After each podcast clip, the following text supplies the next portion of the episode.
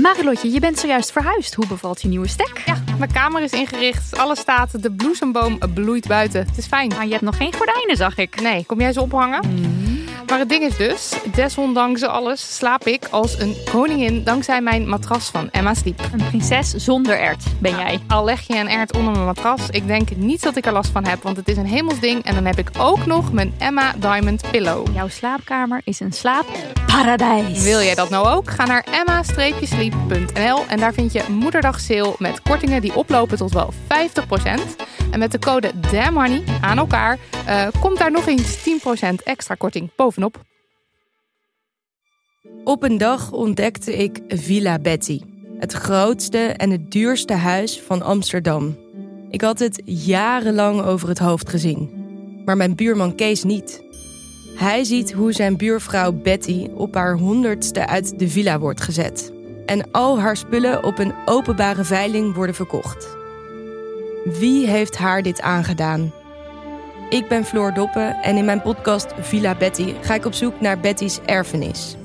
Luister nu in je favoriete podcast-app. Damn, honey. Je bent gewoon ingetuned voor aflevering 93b. Leuk hoor. Welkom.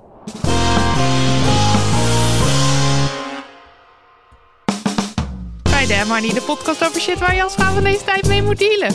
Mijn naam is Nidia. En ik ben Marilotte. Hoe vaak denk jij dat we nog moeten uitleggen hoe het werkt met deel A en deel B? Ik denk nog één keer. Nog één laatste keer. Oké, nou, ik zal een poging doen.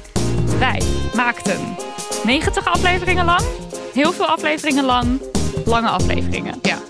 En uh, er hadden wat verschillende rubrieken en een gast. Maar um, die gast die heeft soms andere plannen. Heel vaak andere ja. plannen, want mensen zijn druk. Precies. Dus wij vroegen best wel veel van iemand. Van, hey, kan je even twee uur in een studio komen praten? En dan moet je misschien ook nog reizen. Dat is veel gevraagd van een mens. Dus dat is het eerste ding wat al een beetje onhandig was. Dan is er nog het tijdblok. Wij zitten in een studio, die reserveer je voor anderhalf uur. En vaak lukte het dus niet in een anderhalf uur.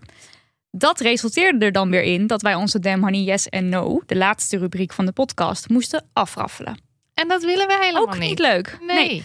En soms hebben we natuurlijk wel Damn Honey Yessen en No'en die wat korter zijn. Maar soms gingen we ook expres kortere doen, zodat we uh, maar gewoon uitkwamen. Ja. En je hebt natuurlijk ook nog mensen die zoiets hebben van... nou, als ik een uh, aflevering zie staan die meer dan uh, een uur en een kwartier of anderhalf uur duurt... dan sla ik over, want dat is gewoon te veel. Dus... Daarom hebben we besloten de boel in tweeën te hakken. Ja. En dat geeft ons ook wat meer tijd om wat dieper in te gaan op de no en de yes, uh, wat prettig is.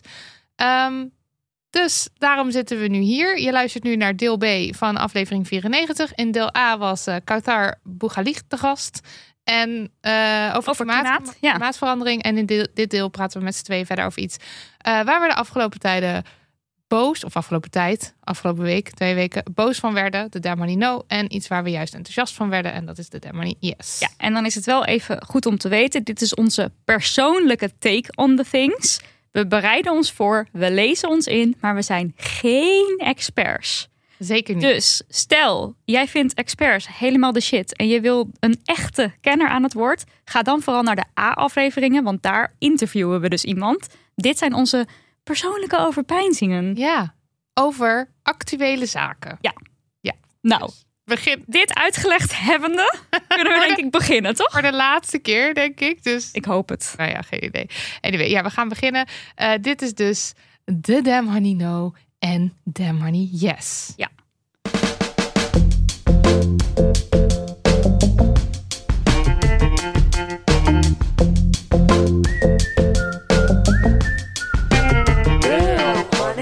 Nidia, wat is je no? Mijn damn honey no is um, racisme en discriminatie op de werkvloer bij de politie. Dat dus, klinkt als een no. Ja, dus dit is ook meteen een trigger warning dat ik het daarover ga hebben. Nou, het is niet bepaald geheim dat er sprake is van racisme, discriminatie bij de politie, toch? Als in, nee, als ik, ik dit zeg, dan denk jij niet. Wow, wat? wat zeg je nu? Dit is nieuw voor mij. Ik heb het idee dat ik dat veel heb gelezen ook uh, als uh, koppen in het nieuws. Ja, dat dat aan de hand ja. is. Dat daar gewoon iets uh, naar ze zit. Nou, we hadden bijvoorbeeld al een tijd terug klokkenluider Fatima Aboulouafa. Zij heeft racisme, intimidatie en discriminatie bij de politie blootgelegd. Maar wat gebeurde er toen? Niet de mensen die um, uh, dader zijn van deze dingen die werden weggestuurd, maar zij werd weggestuurd. Ja. Dit is alweer eventjes geleden.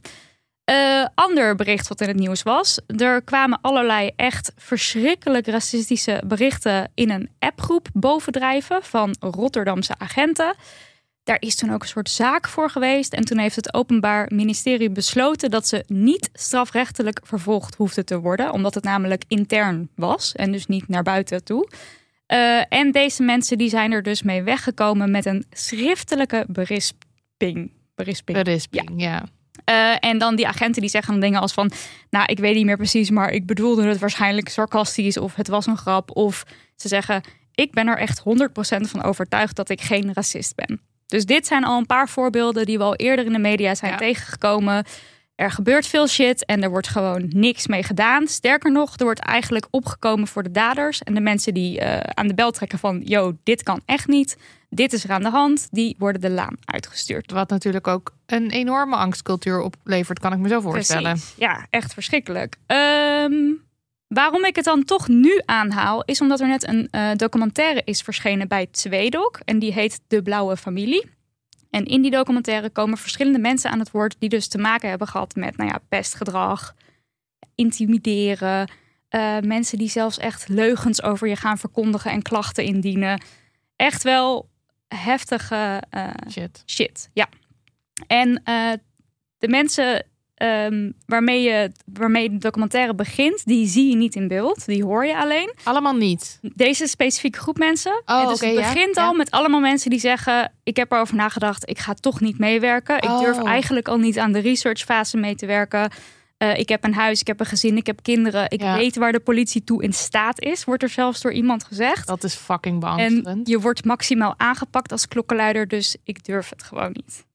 Jezus. Ja, ik vond dat al echt, dat geeft natuurlijk al echt een heel erg beeld van ja, wat dus blijkbaar de cultuur is. Maar er zijn dus wel mensen voor de camera Ja. verschenen. Ja, met naam en toenaam. En echt mensen die ook al eh nou, 10, soms meer dan 30 jaar al bij de politie werken. En die dus allemaal zo hun eigen verhaal hebben. Heel erg dapper vind ik het. Eén natuurlijk omdat ze mogelijk consequenties gaan dragen hiervan. Sommigen zijn al weg, sommigen zitten in een soort proces van weggaan. Maar ook zit ook wel iemand bij die wel echt wil blijven werken bij de politie. En twee, omdat het natuurlijk allerlei eh, emotioneel trauma is wat opgerakeld wordt. En je ziet ook bij sommige mensen dat ze erdoor geraakt worden als ze het weer vertellen. Het is natuurlijk heel Ja. fucked up om dat zo, om jezelf daar zo eigenlijk ehm, ja, kwetsbaar neer te zetten en het allemaal maar te delen. Wanneer is deze docu uitgekomen? Net, toch? Eh, ja, 23 mei, geloof ik. oh ja. Twee weken geleden, dus- een week geleden, zoiets. Dus die lopen nu te dealen met de consequenties van het meedoen aan deze docu. Ja, ik ben echt heel benieuwd inderdaad of er voor deze mensen gezorgd wordt, hoe, Ja. dat, hoe dat in elkaar zit. Eh, en ook wel bijzonder, die mensen die aan het woord komen, dat zijn eigenlijk stuk voor stuk mensen die zeggen, de politie, daar werken, dat is echt mijn droom. Weet je, het zit echt in mijn hart en nieren. Eh, het is ehm, Met passie. ja, mijn Alles. passie. Het is een deel van mijn identiteit. Eh, dit is alles wat ik vanaf jongs af aan af wilde. En toch zijn er dus nu een aantal bij die zeggen nooit meer. Ik wil er echt helemaal niks meer mee te maken hebben. Dus dat zegt ook wel wat over, weet je wel, je hart ligt er zo en toch is Ja, dit je- hoe je er nu in staat. Je bent dus zo teleurgesteld in hoe het daar aan toe gaat dat je, dat je al die. Dat je gewoon kapot gemaakt Ja. Nou, ik heb even een paar voorbeelden die ik ehm, uit zal lichten, zodat je een beetje een idee krijgt. Want het is natuurlijk als je zoiets hoort van racisme en discriminatie, nou, zo'n appgroep, daar kan je dan wel iets bij voorstellen. Maar wat zijn dan nog meer dingen? Mhm. Er is bijvoorbeeld een agent die vertelt dat bij zijn allereerste beoordeling, hij kwam eigenlijk net van de middelbare school, waar hij echt vet goed was, uitblinker qua cijfers, qua sport, altijd goed met iedereen overweg kunnen. De eerste beoordeling die hij krijgt was op één voldoende na. Dat ging namelijk over zijn eh, fysieke voorkomens, uiterlijk, zeg maar. Dat Ja. hij er gewoon netjes verzorgd uitzag, dat was een voldoende. De rest allemaal onvoldoende. Dus bijvoorbeeld zijn ehm, eh, dat hij zijn eh, werk, eh, hoe zeg je dat? Je ethiek of dat je er eh, Ja, je work ethic, dat je Ja. niet hard genoeg werkt. ja, dat. Ja, en dan vroeg hij van waar kan je dat toelichten? En dan was het zo van ja, dat is gewoon het beeld wat ik van jou heb. Het is gewoon het beeld wat ik van jou Maar- heb. en hebben we het hier over een Zwarte man van kleur? Ja, oké. Ja. Dan had je nog ehm Suleiman Ortac. Die heeft zich jarenlang ingezet voor de georganiseerde misdaad om dat aan te pakken. Echt nationaal, internationaal niveau. Echt een agent die gewoon kopstukken uit de criminele onderwereld achter de tralies weet te krijgen. Echt een held, zou je Ja. kunnen zeggen. Zo wordt hij ook door andere mensen omschreven in de documentaire. En hij heeft dus op een gegeven moment kritiek gegeven op hoe er omgegaan werd met informanten. Er werd namelijk iemand vermoord, een informant. Terwijl hij had gezegd, yo, die informant die moeten wij of loslaten of bescherming bieden, want dit kan niet. Deze, Ja. Dit gaat niet lukken. Die man is toen doodgevonden, die informant. En toen hij daar kritiek op gaf, was de reactie, joh, als jij kritiek op ons hebt, dan gaan we jou eventjes onderzoeken. En dan hebben wij nogal wat over jou te vinden. Jezus Christus. En toen hebben ze dus inderdaad iets gevonden, namelijk eh, zijn werk is best gevaarlijk. En hij heeft dus op een gegeven moment toen zijn eh, zoon ging verhuizen, heeft hij opgezocht of dat een veilige omgeving was voor die zoon. Dus je kan denk ik, ik weet niet precies hoe dit werkt, maar in systemen kijken, zijn daar bepaalde types die daar in de buurt wonen, die, waarmee ik te dealen heb gehad als agent. Hij zegt ook, ik had dat eigenlijk moeten via doen. officiële weg moeten doen Ja. of whatever. Hij legt dat helemaal uit. Maar goed, nou is hij dus degene die verhoord wordt. In plaats van andersom. Want hij levert kritiek. En dan is het dus meteen... Nou, wij weten jou ook nog wel ergens op te pakken. Deze man die heeft dus echt meer dan 30 jaar werkervaring. Hè? Dus het is ook gewoon een soort van, eh, oké, nu zing je ons niet meer en eh, we gaan je nu gewoon aan de kant zetten. Het is heel erg zo van, je staat aan onze kant of niet. Of te- je bent voor ons of Ja. tegen ons, ja. is ook iemand in de documentaire die dat zegt. Dan waren er nog twee agenten die heel actief zijn binnen de Caribische gemeenschap in Rotterdam. En zij zeggen van ja, de politie die is heel vaak reactief. Oftewel, er gebeurt shit, de politie komt. En deze mannen die waren heel erg bezig om binnen dat netwerk, voordat er iets gebeurt, al Ja, dus in gesprek te zijn. Weet je wel, gewoon Ja. aan, ja, op een hele positieve manier eigenlijk in de gemeenschap te staan. Nou, wat zei dan de leiding? Ja, eh, heb je niet een beetje te veel contact met die gemeenschap? Het draagvlak is wel heel erg groot. En dan word je dus langzaam buitenspel gezet. Word je zwart gemaakt, karaktermoord. Weg met jou, want jij staat aan de verkeerde kant. Niet? Ja. Wat is dat voor bizars? Echt verschrikkelijk. Dan Want je er- leest altijd over dat het zo goed is als de politie in de haarvaten van de maatschappij Dit is zit. precies wat je wil van de politie, Ja. toch? Zeg maar, je, Je wil, wil- niet je dat er iets gebeurt en dat ze dan komen om een crimineel in de boeien te slaan. Je Ja, of dat, dat ze- criminele geboel überhaupt niet van de grond komt. Ja, en je wil ook niet dat er iets gebeurt en dat ze dan komen en dat ze dan opeens ontdekken: wow, dit is echt veel groter dan we dachten. Dit is onze pet erboven. Je wil juist dat ze daar al in zitten en weten wat er speelt. En zodat ze informatie krijgen voordat er shit gebeurt. Precies. Ja, het lijkt, ook, het, het lijkt me ook gewoon heel logisch. En als, als je het erover hebt, denk je, dit is helemaal top. Maar blijkbaar is dit hoe er dus mee om werd gegaan Nee. bij deze twee mannen. Ehm, dan had je eh, Dwight van Van de Vijver, als ik het goed uitspreek. En hij ehm, gaf aan dat er... Er zijn af en toe mensen die gewoon openlijk racistisch zijn in your face. Maar ook soms onderhuids. En dat je bijvoorbeeld een chef kan hebben die jou gewoon de hele tijd laat weten dat je minderwaardig bent. Zonder dat misschien zo hard te zeggen. Mhm. En hij zei daar best wel iets heftigs over. Hij zei namelijk: Ik behandel liever tien verhangingen dan dat ik een jaar onder zo'n chef moet werken. Ik heb liever PTSS door iets dat buiten gebeurt. De politie spreekt van buiten als in in het werkveld. Ja. En binnen is op de werkvloer Intern. onderling bij de politie. Eh, dus dan dat ik dat krijg doordat iemand mij het leven zuur wil maken omdat ik in zijn ogen minderwaardig ben.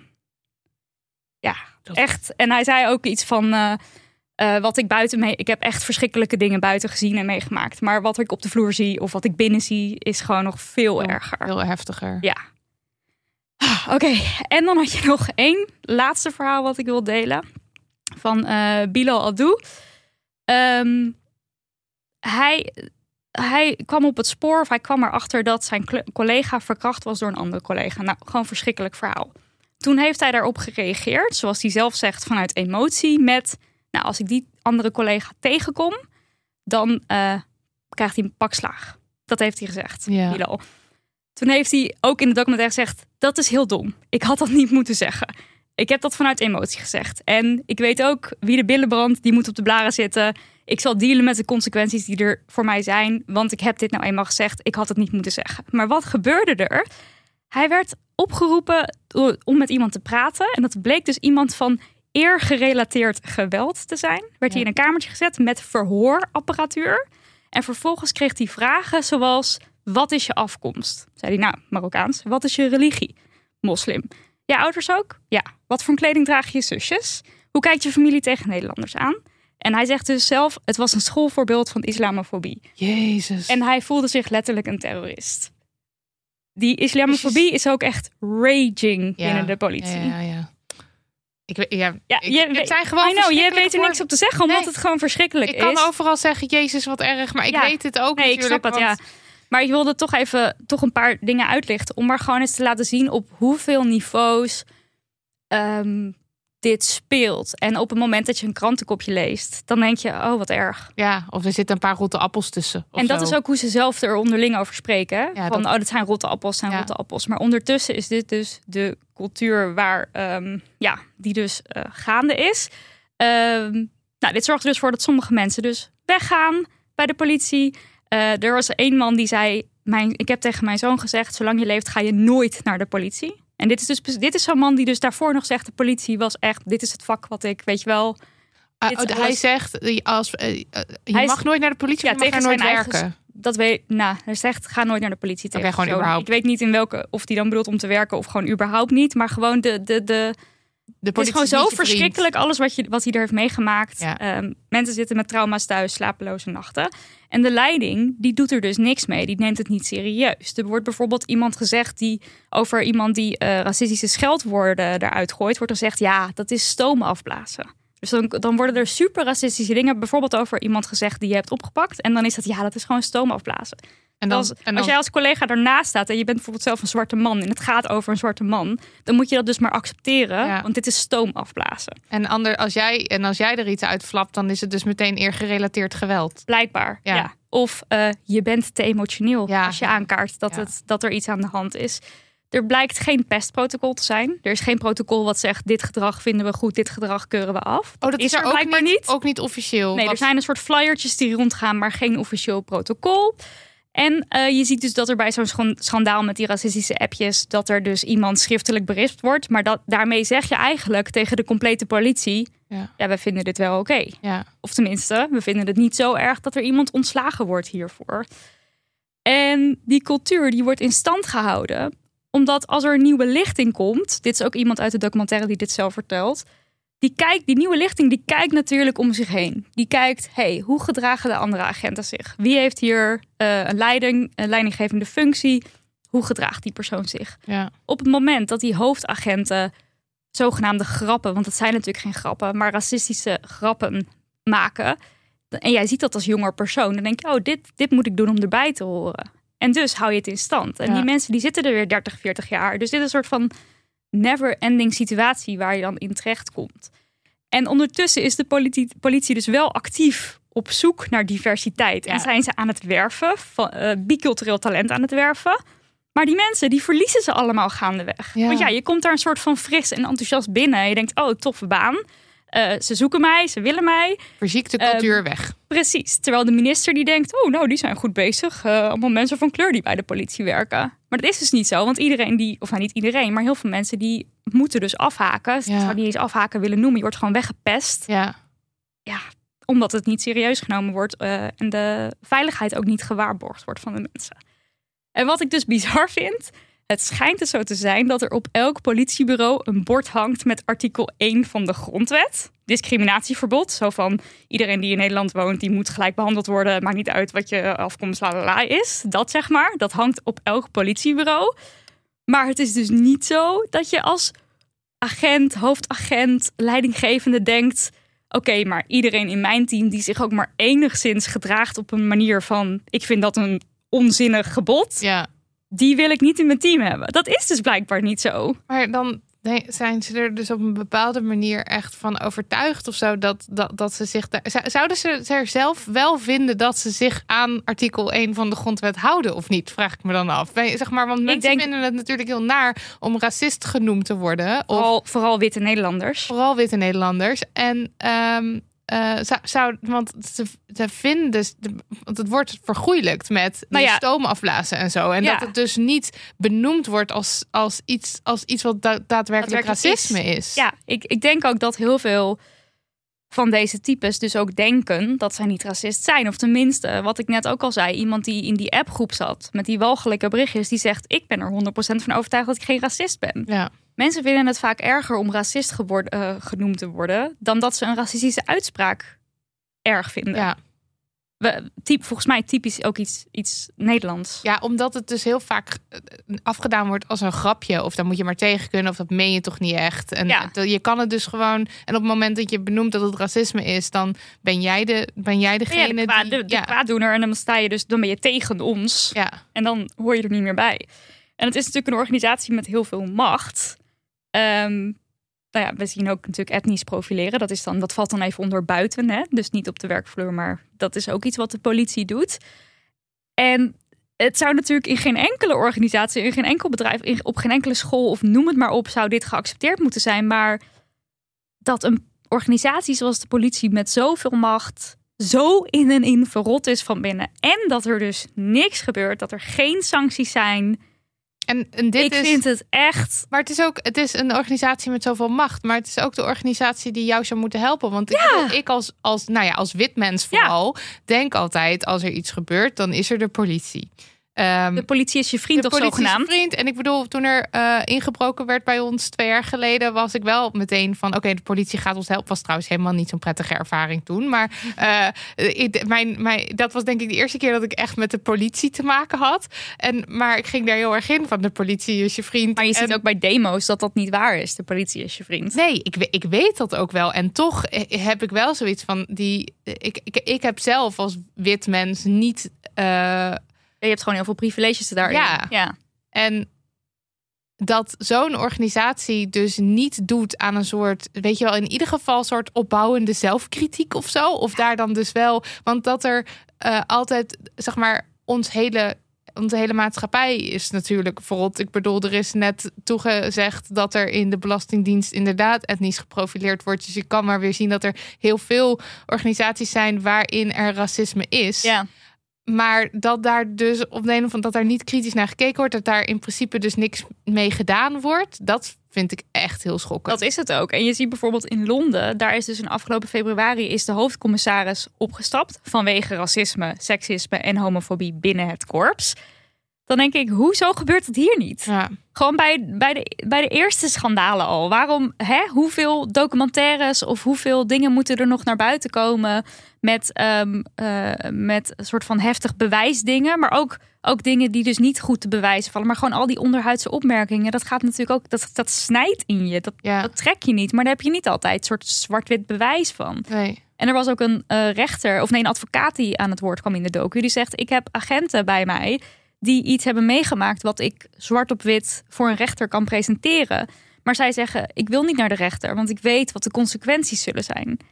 Dus Ja. de angstcultuur Is in, is enorm. echt huge. Ja, en nou ja, wat jij net al zei, ehm, Nederland heeft een racismeprobleem. En met dit toeschalen schandaal hebben we dan nu iets van erkenning gekregen na Ja. heel veel moeite. Waar de mensen niks aan hebben. Nee, waar we nog niks aan hebben. Maar dat schijnt dus wel de allereerste keer te zijn dat er dus op dat niveau Iets wordt toegekend of toegegeven dat het inderdaad institutioneel racisme is. En was er niet ook zo'n eh podcast-serie over de brandweer?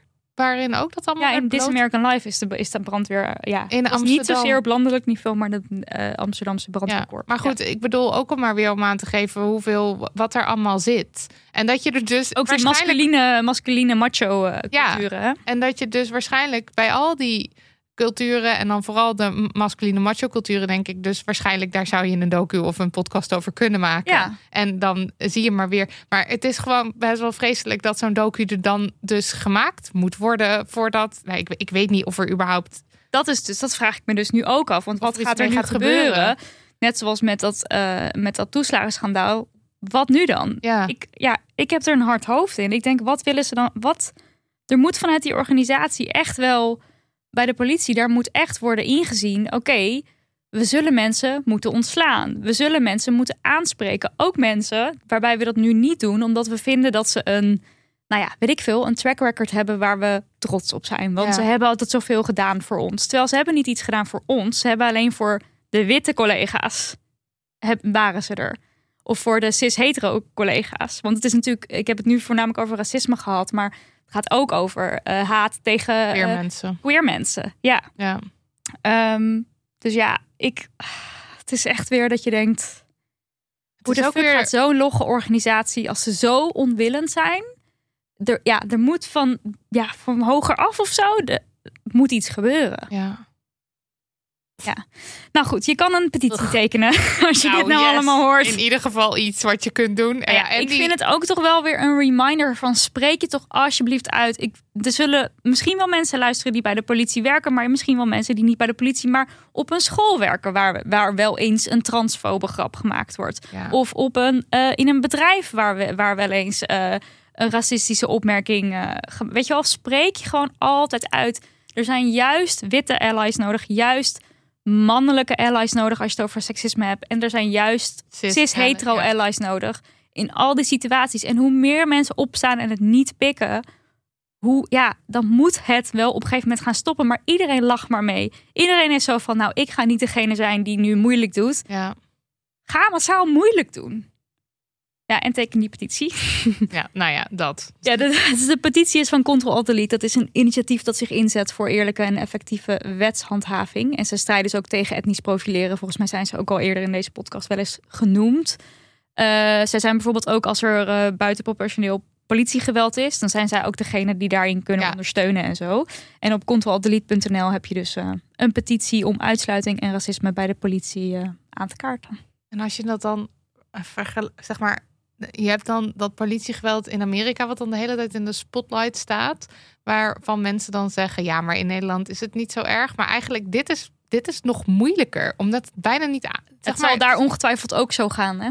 Ja, dat denk ik. Zowel binnen als buiten. Maar je ziet, je, het is daar zo duidelijk te zien of zo, dat het verrot is. Ik denk dus dat als je bij de politie zit, dat het ook heel duidelijk te Te zien zien is. Was ook een van die mannen die zei ook, ja, die appgroep, wat ik ervan meekrijg, is het allemaal nog veel erger dan wat ik in die app, wat ik van die appgroep voorbij heb zien komen. Dit is nog maar, dit, nog maar een miniem iets van wat er eigenlijk gaande is. Gadverdamme. Heb jij een yes? Ik heb een yes. Ehm, ik heb namelijk ook een docu. Als Ah. we het toch over docu's hebben. Ja. Eh, ik heb erg genoten van de docu Ryan is zwanger. En eh, die is te zien op NPO 3 online. En ehm, ja, het is fijn en belangrijk dat hij er is. Het gaat over een queerstel, Ryan en David. En eh, David is een cisman en Ryan is eh, non-binair. Ehm, en heeft in dienst transitie, want die heeft hij wel doorgemaakt, ehm, rekening gehouden met eh, een sterke kinderwens.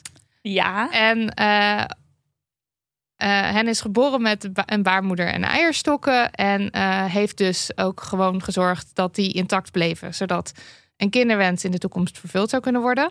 En eh, deze docu begint dus helemaal aan het begin van de, van de zwangerschapsreis. Het is een soort, ehm, ja, het is een beetje videodagboekverslagen en reportages. Waarin ze dan ook in gesprek gaan met, weet ik veel, eh, een, een arts of, een, of, of de moeder van David bijvoorbeeld. Nou, je hoort dan gesprekken.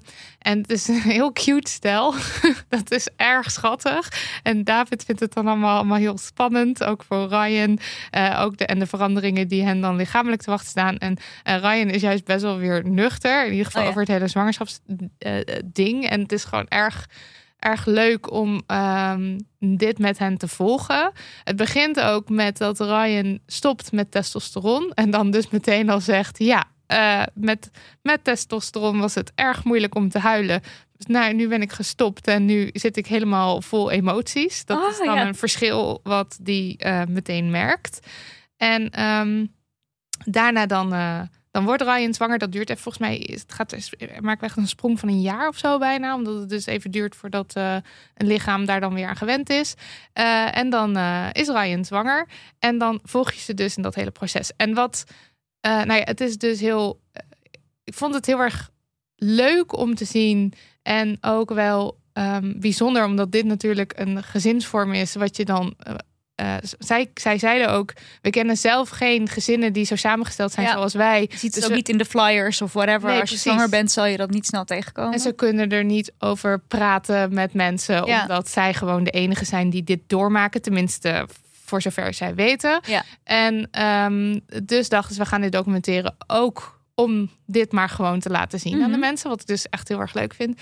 Maar wat dus vooral zo pijnlijk duidelijk wordt weer in de docu, is natuurlijk hoe heteronormatief en hoe cisnormatief de wereld is. ja.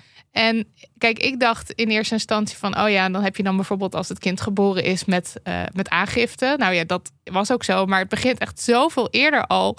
Ehm, want je, eh, het is, het is bijvoorbeeld zo dat Ryan wilde gaan zwangerschapszwemmen. Eh zeg eigenlijk met alles is het zo dat Ryan er eerst over na moet denken Oh, of ja. die dan welkom is ergens. En weet je wel, dan, dan Hoe gaat er gereageerd hoe worden? gaat er gereageerd worden? Is er wel Je plek kan voor ook mij? niet een om- soort in de massa opgaan bij zo'n sportclubje. of- Nee. En, en zeg maar, je, je hebt best, best wel veel mensen te dealen natuurlijk. Weet Mhm. ik veel van, van eh, kleding, kleding kopen in een winkel tot inderdaad dat zwangerschapszwemmen. En de hele tijd moeten ze een soort van zichzelf uitleggen. Ja, ja. En, eh, en dat is eigenlijk best wel ja, ja, pijnlijk. Want Ja. dat is heel erg niet wat Ryan wil. En, ehm, wat En waar ook- je zwangerschap niet om zou moeten draaien. Nee, want het gaat natuurlijk om het zwanger worden. En ergens, volgens mij, heeft, heeft hij dat een keer in een post gezegd: van ja, mijn hele. Al mijn ervaringen zijn nominair, mijn leven is nominair en mijn zwangerschap is ook nominair. Eh, ik, ik, ik koppel dat helemaal niet aan vrouwelijkheid. Mhm. Maar wat het voor mij moeilijk maakt, is de hele tijd die continue reactie van de buitenwereld Die dat wel doet. op mijn zwangerschap. Ja. En ja, dat kan ik me dus best wel goed voorstellen. Vooral ook als je het dus zo ziet. Want het is dus bijvoorbeeld, dan is er een, een moment dat eh, blijkt omdat Ryan eh door diens transitie ehm, met een M geregistreerd is bij diens werk, ja.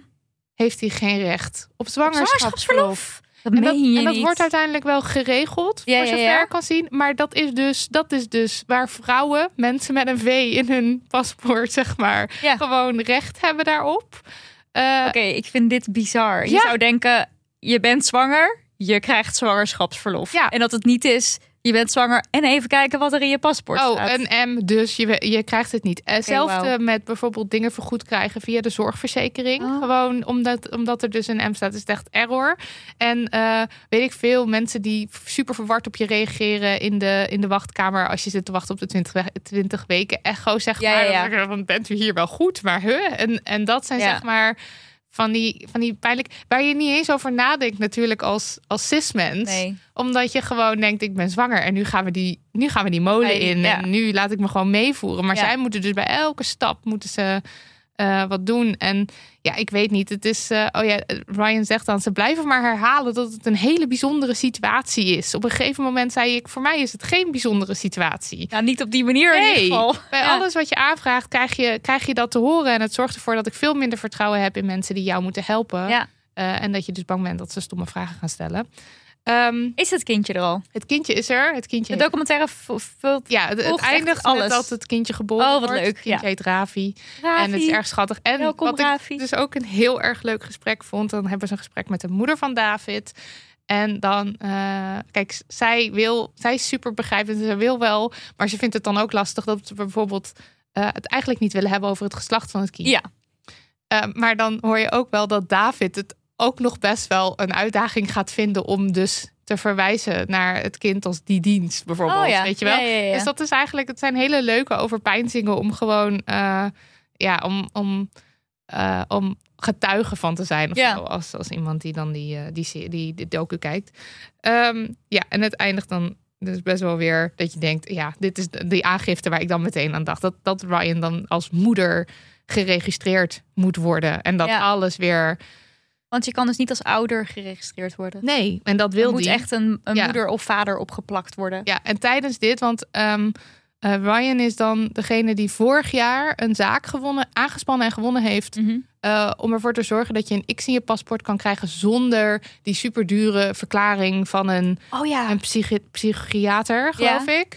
Eh, want die kost 250 euro. En dan moet een psychiater zo zeggen van ja, eh, deze persoon heeft wel zoveel gender, genderdysforie, eh, die mag een X. ja, bizar. En nu hoeft dat niet meer, heb je die verklaring niet nodig. Dus dat is ook weer, hopen ze, een stap in de richting dat bijvoorbeeld een baby ook geregistreerd kan worden met een X. Oh, ja, ja, ja, maar ja, daar zijn we nog lang niet. Want de Nee. baby, baby genderneutraal registreren, dat is ook zo. Je ziet de error, zeg maar, bij de mevrouw van de gemeente helemaal zo gaan. dit kan niet, dit Ja. kan niet. Dus ehm, Dat wordt ook dus gefilmd. dat wordt gefilmd, Ja. ja. En het is, het is ja, en, en, het is, ze eindigen dus daar zo een beetje. Hmm. Ehm, ik kan hem wel echt gewoon aanraden, omdat ja, het is, het is, het is heel cute en erg leuk. En ook wel gewoon Ook even goed pijnlijk. ehm, Ja. het, ja, ze zeggen ook ergens in een interview van ja, hoe, hoe eh, beperkt is onze maatschappij ook. Dat je gelijk als, als nieuwe ouders meteen in al die genderrollen en al die verwachtingen wordt Ja, gedrukt. En het is Maar gewoon. juist bij baby's, toch? Ja, maar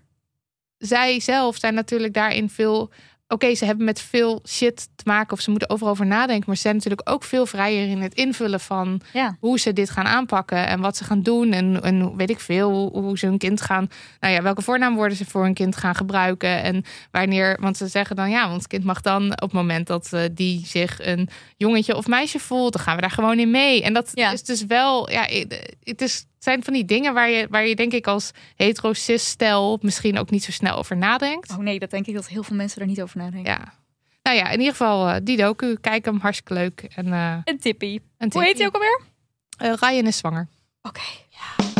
Nou mensen, dit was aflevering, even spieken, 94 deel B. De show notes vind je op damhoney.nl slash aflevering streepje 94 B. Bedankt. Ook bedankt. Staat in het softScript. Hoe noem je dat? Het draaiboek. Jij leest ook gewoon voor wat Ook er allemaal... bedankt. Nee, bedankt. Daniel van de Poppen voor de edit. Lucas de Gier voor de jingles. En Lisbeth Smit voor de website. Oeh, over die website. Ja. Gaan we dat Ja, dat nee, vertellen? sowieso. Staat Ja? ook in het draaiboek. Nou, op damhoney.nl slash theater vind je een compleet nieuwe speellijst voor onze najaarsshow Zelf Weten. En die kaartjes die gaan nu zo allemaal langzamerhand in de verkoop. Zijn nog niet allemaal in de verkoop. Ze zijn nog niet allemaal in de verkoop, maar tegen de tijd dat dit online komt wel steeds meer. En ik weet dat er in ieder geval een paar locaties zullen zijn waar ik denk dat het uitverkocht gaat zijn. En wellicht zelfs snel. Ja. En dan denk ik bijvoorbeeld aan Utrecht. Ja. Stel je woont daar. Stel je denkt, ja, ik wil naar de theatershow. Die dus helemaal los staat van de podcastshow die we eerder hebben gespeeld. Hè. Wordt een compleet nieuwe theater-experience. Ga dan naar demony.nl slash theater en kijk alvast waar gaan we spelen, waar komen we heen en kijk of je kaartje kunt kopen. Ja, en nogmaals, dit is dus helemaal een nieuwe beleving. Het heeft alles te maken met feminisme en Damn en niks met de podcast. Niks. Niks. Oké, en verder, eh, stuur ons post. Mag naar info.dammoney.nl. Doe het, stuur leuke berichten, stuur vragen, dilemma's, weet ik het. Doe het Kom maar door. Of doe het niet, zelf weten. Doei. Joe.